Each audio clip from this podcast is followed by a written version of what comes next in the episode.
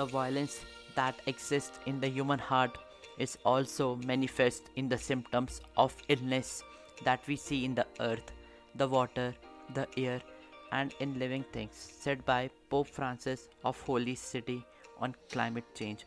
Welcome back, listeners, to the new episode of Talking Climate Change with Yash Negi. In this episode, we will talk about the glacier, the types of glacier, and how glaciers move from its place, originally from its place, you know. And let's begin. So, what exactly is a glacier?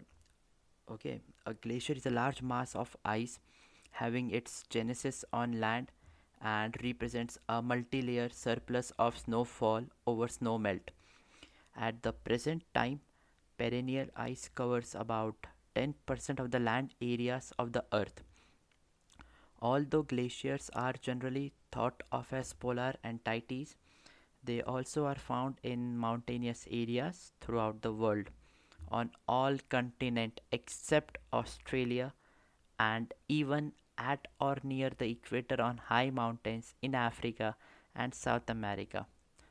Present day glaciers and the deposit from more extensive glaciation in the geological past have considerably economic importance in many areas.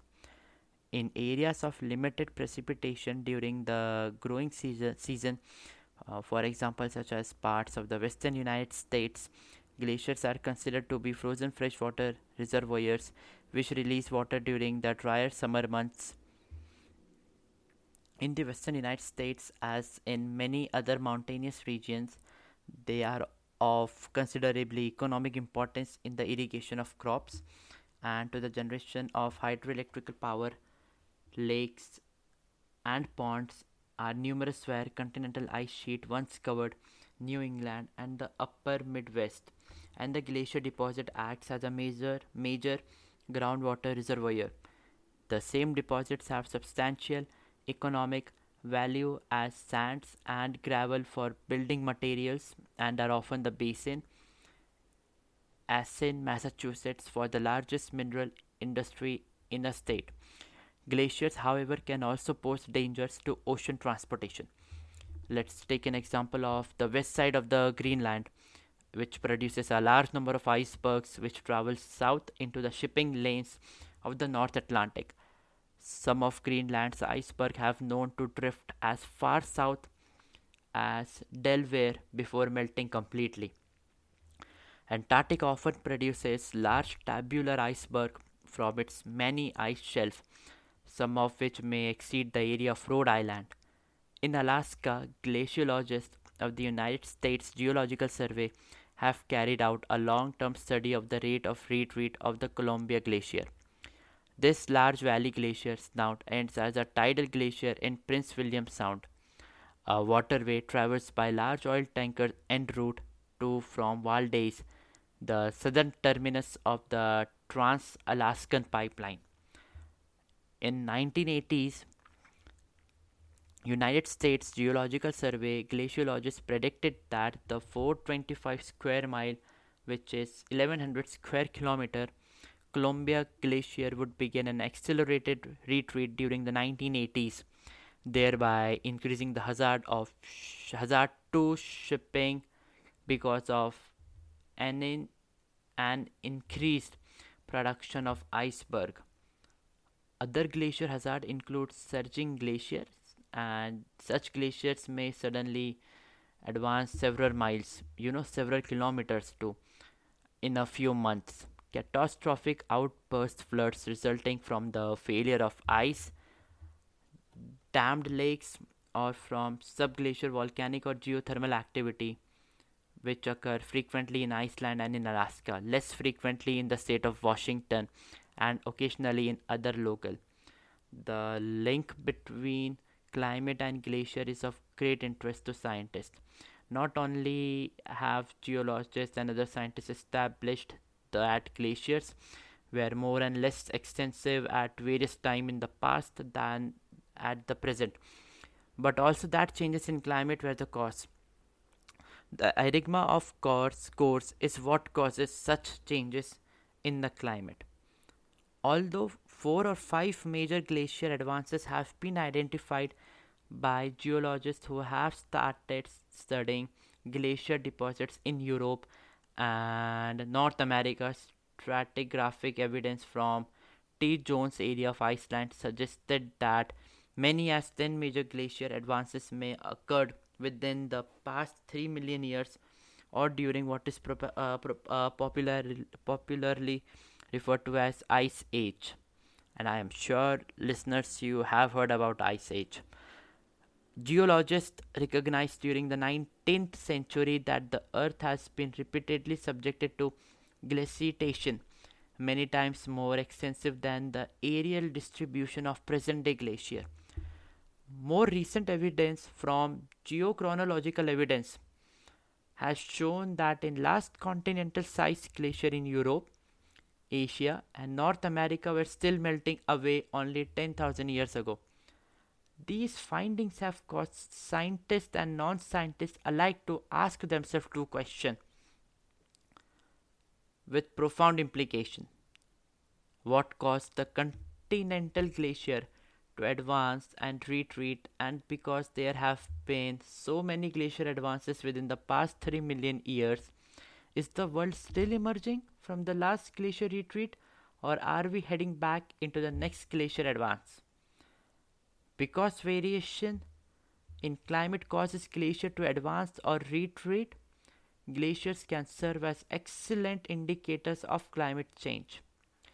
Geologists and other scientists study sedimentary deposit on land and in the sea to determine how long glacier interval lasted, the frequency of repetition, the length of interglacier interval, the variation in ocean surface temperature during the past 3 million years, and many other factors. These empirical or observational data are then compared with the various theories of glaciation to attempt to ascertain the actual causes of glaciation and to identify the clues to look for in determining whether we are still coming out of or going back into a glacier interval. Among the more prominent theories of events that have triggered global climatic changes and led to repeated glaciation are known as astronomical variation in the orbital elements of the earth the so-called Milankovitch theory. Uh, changes in energy output from the sun and increases in volcanism that could have thrown more airborne volcanic material into the stratosphere thereby creating a dust veil and lower temperatures. The years 1980, 1981, and 1982, for example, saw several major volcanic eruptions, adding large quantities of particulate volcanic material and volatile to the stratos- stratosphere, including the catastrophic eruption of Mount St. Helens Wash. You may not know it. It erupted on May 18, 1980, and a large eruption of Mount Hekla, Iceland, which occurred on August 17, 1980. The 1982 series of eruptions from El Chichón volcano, Mexico, caused death and destruction in the populated area around the volcano, but a further reaching impact may result from the effect on Earth's climate because of the enormous ejection of volcanic material into the stratosphere. The potential climatic effect of the Laki volcanic eruption in Iceland in 1783, the largest effusive lava volcanic eruption in historic time, was noted by the diplomat scientist Benjamin Franklin in 1784 during one of his many sojourns in Paris.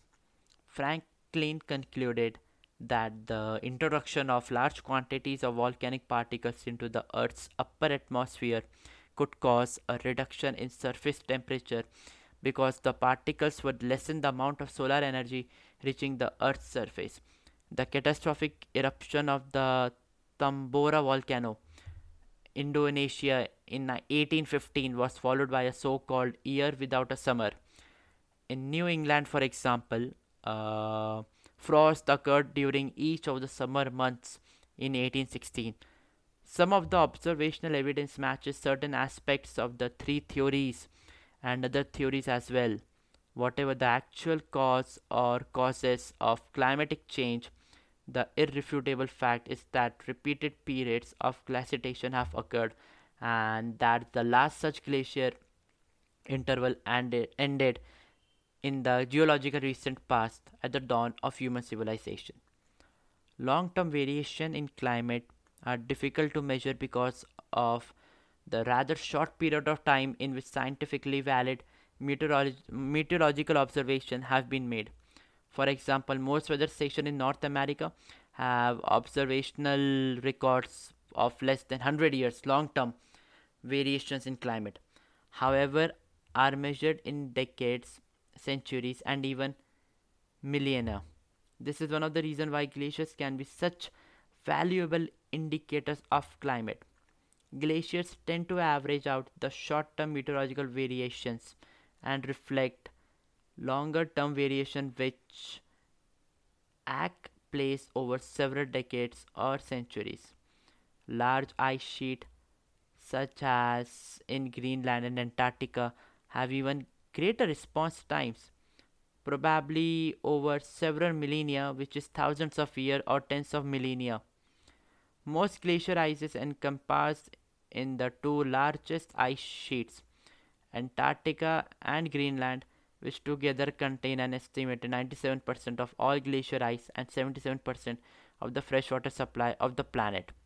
During a maximum global advance of glaciers, however, it is estimated that North America contained volumetrically more ice than the combined present day total of Antarctica and Greenland and that sea level dropped by as much as 300 feet, which is 90 meters.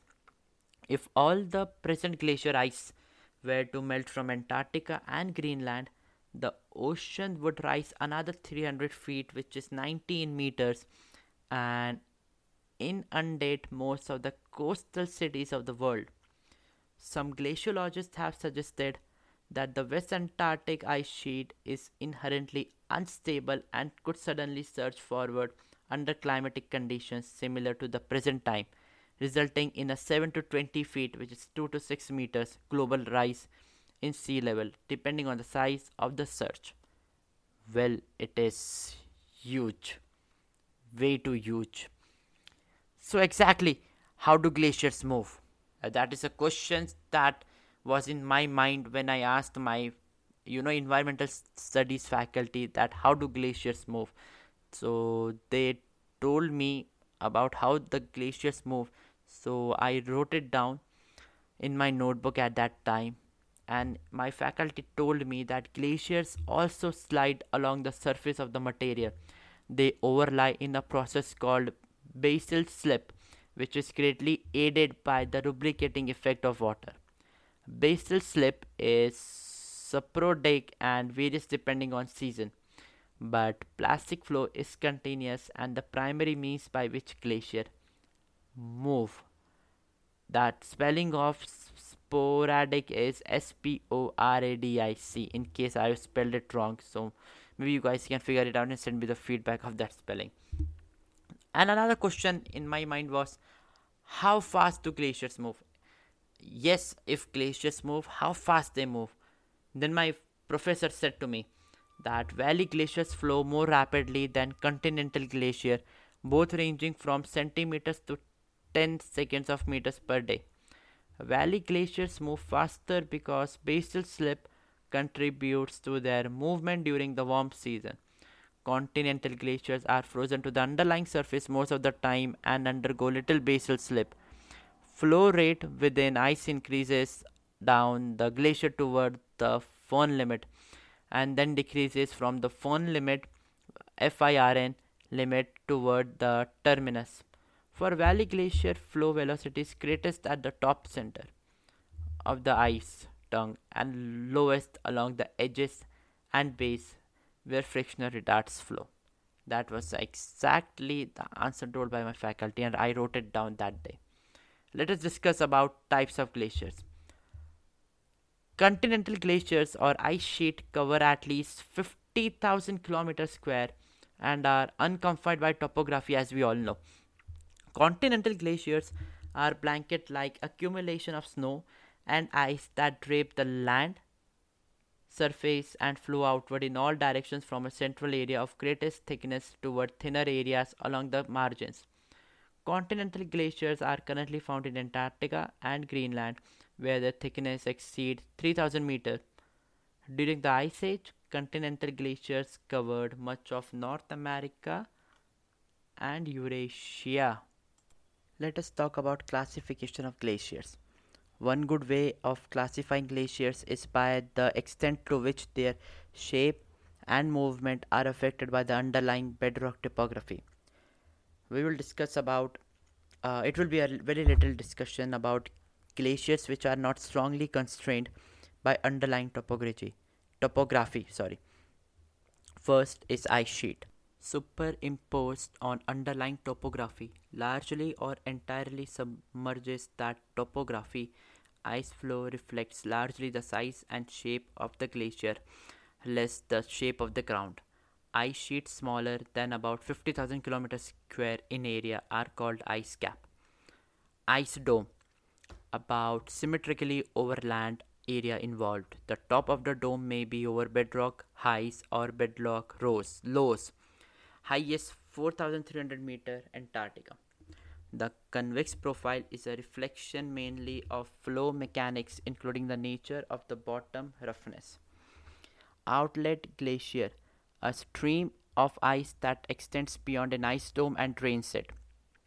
Outlet glaciers are often very large, several hundred kilometers long and tens of kilometers wide. Commonly, they are commonly associated both with large ice sheet with smaller ice caps.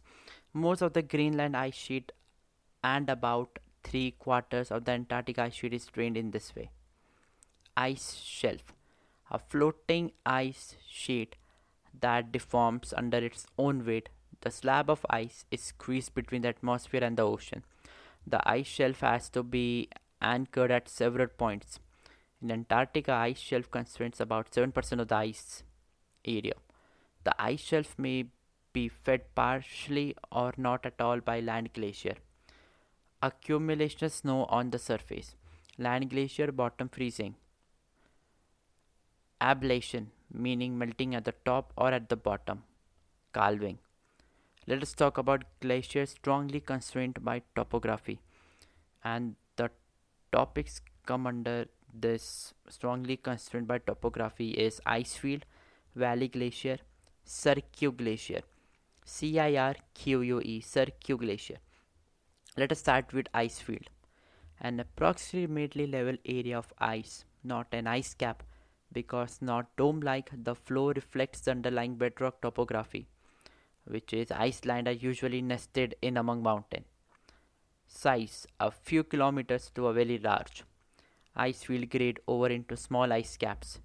Requirement for existence of an ice field high and overall gentle topography let us talk about Valley Glacier, a glacier flowing in a rock valley and surrounded by rock walls, therefore long and linear, fed from an ice field or a cirque, which I will discuss in the next point. Usually 10 to 30 kilometers long, but up to 100 kilometer.